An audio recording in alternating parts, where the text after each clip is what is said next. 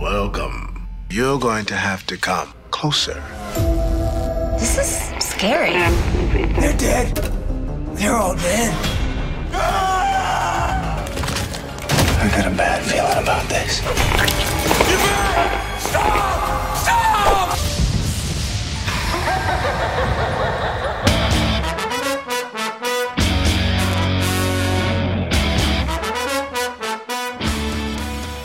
Witamy bardzo serdecznie w kolejnym odcinku podcastu Radio SK. Dzisiaj mówi do Was Hubert Spandowski, czyli Mando. Jest ze mną e, Michał Rakowicz, czyli Jerry. Cześć. Czołem. I jest z nami w sumie, a nie ze mną, e, jeszcze Sebastian Kubańczyk, Burial. Cześć. Cześć, witam wszystkich. I powracamy do Grip Show. Przedostatni odcinek trzeciego sezonu, piąty odcinek tej serii. E, pierwszy segment. Time Out.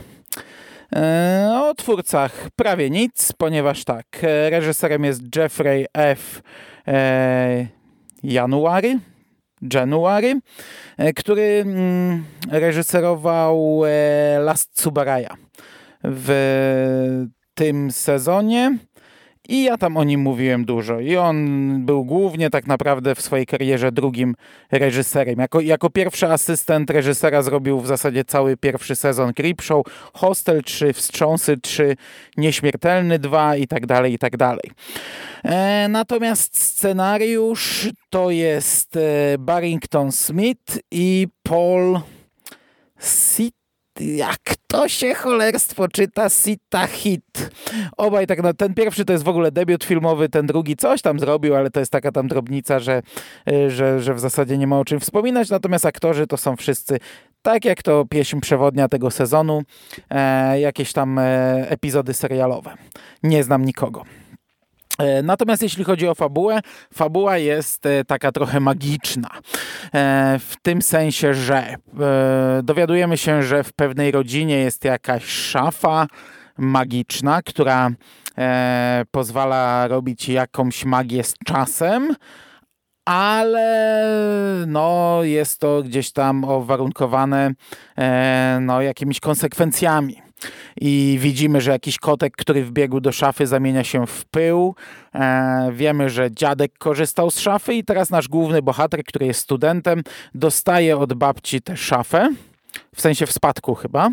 E, ta szafa do niego przy, przywożą mu ją e, z listem i on odkrywa, że gdy wejdzie do tej szafy, to cofa czas. Także używając pewnego magicznego klucza może wejść do szafy i na przykład nauczyć się do egzaminu. On jest prawnikiem, wyjść, zdać ten egzamin i w świecie teraźniejszym upływa chwila, a on spędza na przykład w tej szafie tydzień. I wychodzi z zarostem, z dłuższymi włosami, zdaje egzamin i tak widzimy dużą część życia głównego bohatera, który trafia do jakiejś tam kancelarii prawniczej, gdzie pnie się po szczeblach tej e, kariery mm, tych, tych, tych korporacyjnych szczurów i, i widzimy konsekwencje zarówno na jego życiu prywatnym, jak i tam jakiś taki e, cięższy finał. Cięższy w sensie taki twist na koniec e. Jak wam się podobało? Bo jednak ten epizod odstaje, e, mam wrażenie, znów odstaje klimatycznie od tego serialu. No tak, precyzując to, nie, szafa nie cofała czasu. Tam później już powiedziałeś wszystko prawidłowo, ale to ona tak po prostu była różnica w tym, jak czas biegnie wewnątrz i na zewnątrz. No ale zegarek się cofał, nie? Zegarek się cofał, jak wchodziłeś. Więc to tak nie wiem, jak do końca to działało, ale ja zakładałem, że no, albo była to taka. Mm, znaczy, ja taka mam wrażenie, że po prostu w czasie, że w szafie po prostu czas e, dla tej osoby w szafie biegł normalnie, ale na zewnątrz mm, stał a, w miejscu. I stąd się możliwe, brała tak, no. różnica, ale różnica w czasie. To było z, no, ale z wizualne no. to było cofającym się zegarkiem, nie? E, tak. No to ponownie mamy taki segment, który, e, który właśnie, tak jak powiedziałeś, odsta odstaje troszeczkę od y, samego clip show, ale sam jako taki jest y, całkiem przyjemny. Może, może po prostu do innego serialu bardziej by, bardziej by pasował, ale może być. To w sumie taka historia, no, no ten myk był tylko taki, że no, nie można wejść tam bez klucza, bo inaczej, bo ta szafa się otwierała od środka też kluczem. Więc po prostu dlatego ten kotek po prostu nie potrafił otworzyć sobie drzwi od środka, mhm. tak? no to takie trochę bardziej bardziej, nie wiem, e, niesamowite historie Stevena Spielberga, coś takiego, nie? No, takie tak. magiczne. No tutaj z tym finałem niby takim takim trochę, nie to, że straszniejszym, ale takim, no, nie takim magicznym jak w tamtych, tylko takim negatywnym, e, pesymistycznym, ale no to takie właśnie e, te, te, taka magia, przygodówka. No, z tym, że z takim gorzkim e, troszeczkę no, całym tym patrzeniem na, na, na jego życie, nie? No, bo on podupada jednak. On się starzeje, inni nie. nie? Znaczy, no, ja mam wrażenie, że to jest taki segment trochę, który mógłby się znaleźć w jakiejś takiej antologii albo w jakimś serialu trochę dla młodszego widza.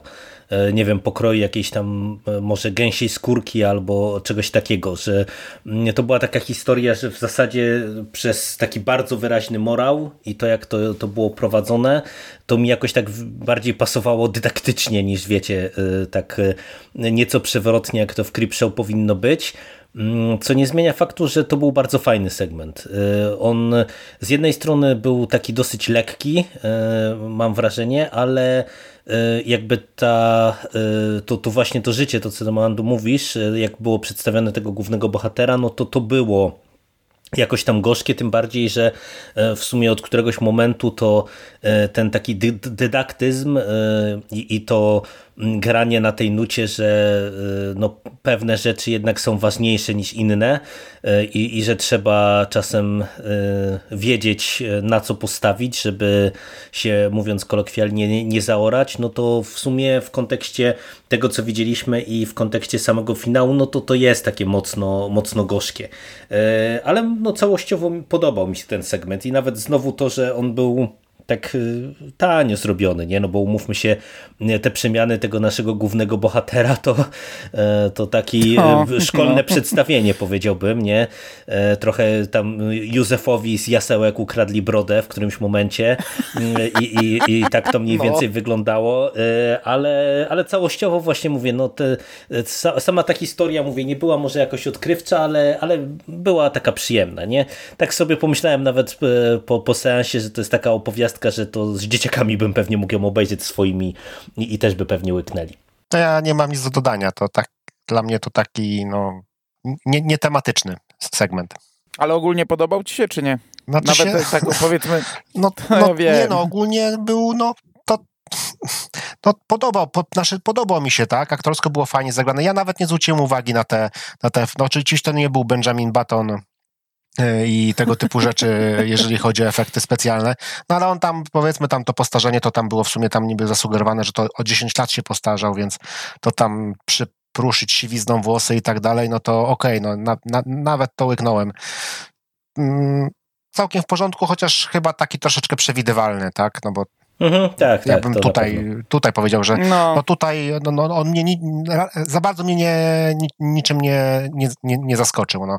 No to też właśnie dlatego ja mówię, że to tak trochę dla dzieciaków, nie? Bo, bo jednak myślę, że y, dorosły widz to po prostu po pięciu, dziesięciu minutach to już wie wszystko y, tak naprawdę, co tu się wydarzy, nie? Młodszy widz pewnie by miał jakieś tam za, zaskoczenie pod tym kątem. Mhm sam ten problem, powiedzmy, to ja czasami nad nim myślałem, wam powiem, tak jak nawet oglądasz jakiekolwiek seriale czy filmy o podróżach w czasie, jak oglądasz, wiesz, zwykłego doktora Hu i, i towarzysze towarzyszą mu w jego przygodach, no to wracają do punktu wyjścia, wracają do momentu, w którym mm, zaczęli, ale starsi są o, o, nie wiem, o rok, o dwa, w zależności od tego, jak długo się bawią, nie? Także ja, ja sobie kilka razy czytając coś o podróżach w czasie, czy, czy oglądając nawet o tym myślałem, mm, jak to zmienia zmienia e, życie danej postaci, nie? No bo kurczę staje się powiedzmy o ileś lat już starszy od swojej żony, potem nawet jak o te 10 lat, no to już jest kolosalna różnica, nie? Chociaż doświadczenie zerowe, no bo spędził te 10 lat w szafie. E, ale, ale mówię, no to, to jest naprawdę. E, jeśli mówimy, że możemy puścić epizod Creepshow z dziećmi, a faktycznie ten możemy, no to to jest e, zła wizytówka dla Creepshow. Ja powiem, że jak już zobaczyłem filmik nawet na Facebooku, bo ja niestety cały czas mam Shadera polubionego i mm, wrzuca mi, zanim ja obejrzę i zobaczyłem pierw, taki był filmik z pierwszym wejściem do szafy, jak ten zegarek się cofa i takie ten filtr nałożony taki jak przez mgłę trochę i ta, taki błękitna poświata na zegarku, to ja wtedy już tak się trochę za głowę złapałem, że to, że to, no, no to nie wyglądało najlepiej, nie?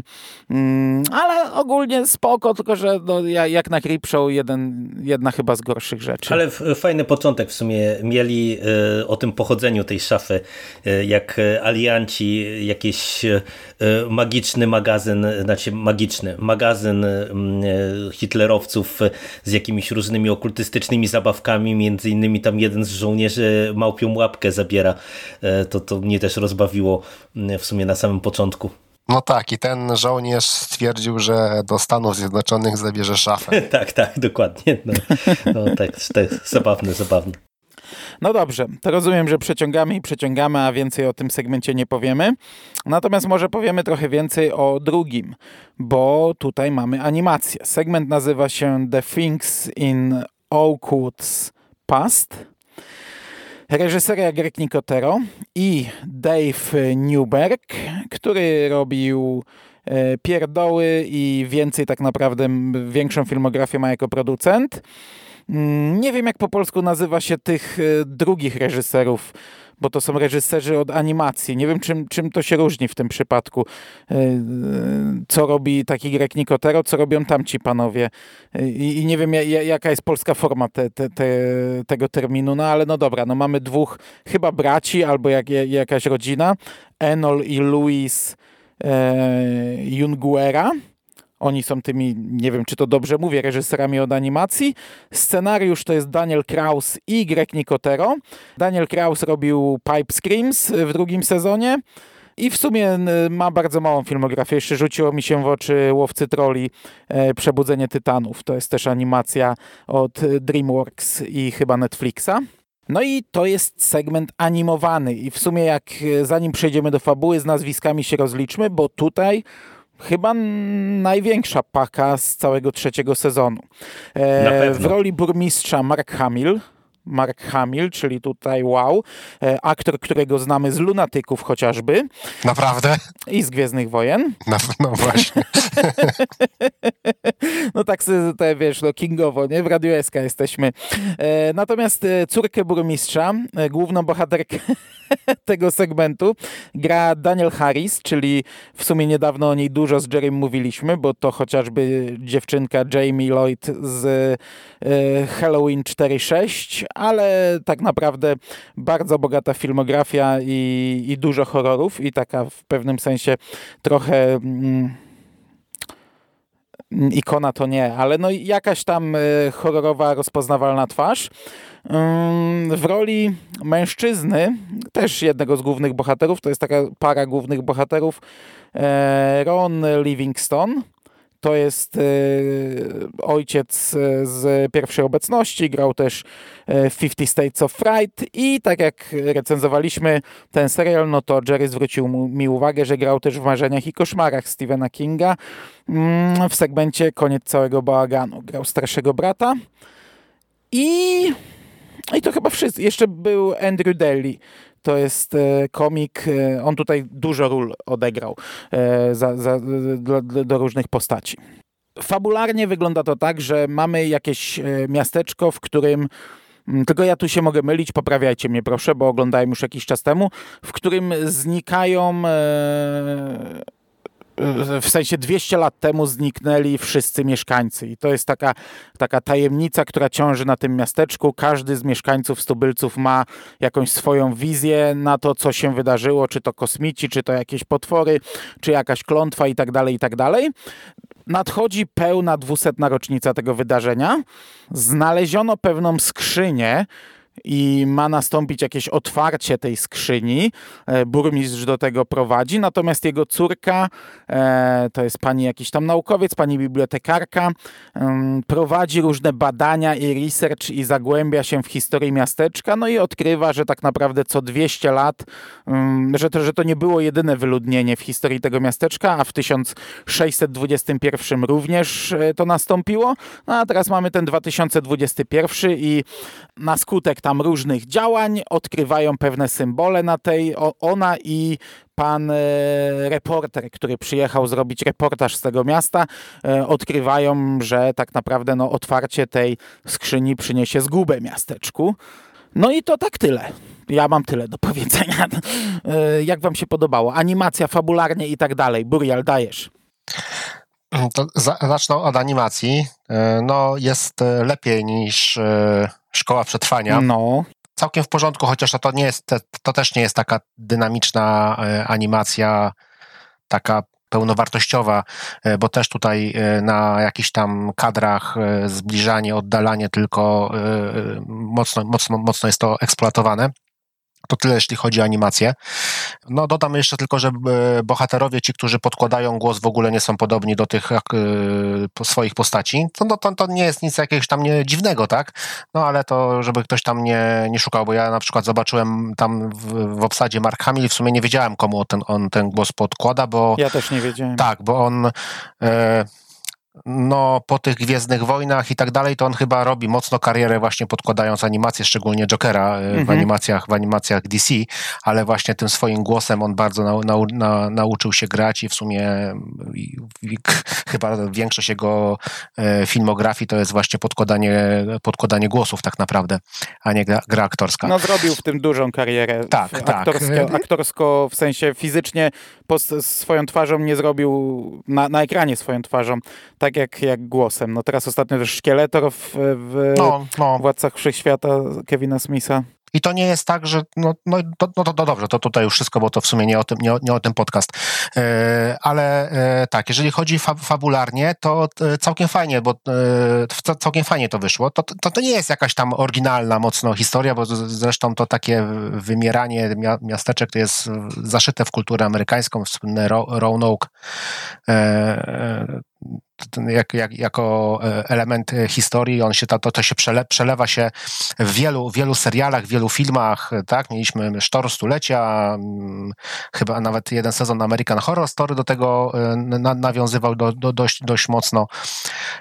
Także to mm, nie jest coś nowego, ale fajnie jest tutaj zrobione tak ta E, bibliotekarka, która interesuje się tą historią, ona tak naprawdę wpadła właśnie na trop tego, gdzie za, z, zakopana jest ta skrzynia i oni ją traktują jako kapsułę, kapsułę czasu.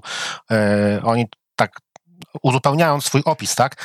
E, mhm. bo, ona odnalazła jakieś dzienniki e, stare w bibliotece i tam były współrzędne, gdzie zakopano, tą, gdzie zakopano tą skrzynię i oni, wszyscy mieszkańcy myślą, że to jest kapsuła czasu, czyli coś no, takiego, no, dobrze, co mieszkańcy, co, ja co, co, co mieszkańcy... Zapomniałem, po co oni chcieli to otworzyć. No właśnie, że bo oni robią z tego wielkie święto miasteczka, że tamci mieszkańcy 200 lat temu y, tak naprawdę tam schowali coś, co, co oni teraz odkryją i to ma być jakieś tam takie odkrycie, taki festyn z tego, z tego okazji robią i dlatego też przyjeżdża prasa jakaś tam pewnie stanowa, czy jakaś tam lokalna, żeby zrobić materiał z tego otwarcia tej skrzyni, które będzie miało miejsce za kilka dni. E, no ale ta e, Marni Rickson, Rickson, tak, dobrze mówię, tak jak Bernie Rickson, w sumie, mm-hmm. e, czyli ta bibliotekarka e, łamane na histo, historyczka, cały czas e, próbuje rozszyfrować ten dziennik. E, nie pamiętam jak się ta postać nazywała, ale tam właśnie przed 200 lat był i taki jej odpowiednik, też taki e, badacz historii, który właśnie odkrył, że wcześniej 200 lat temu też była też było to wymarcie.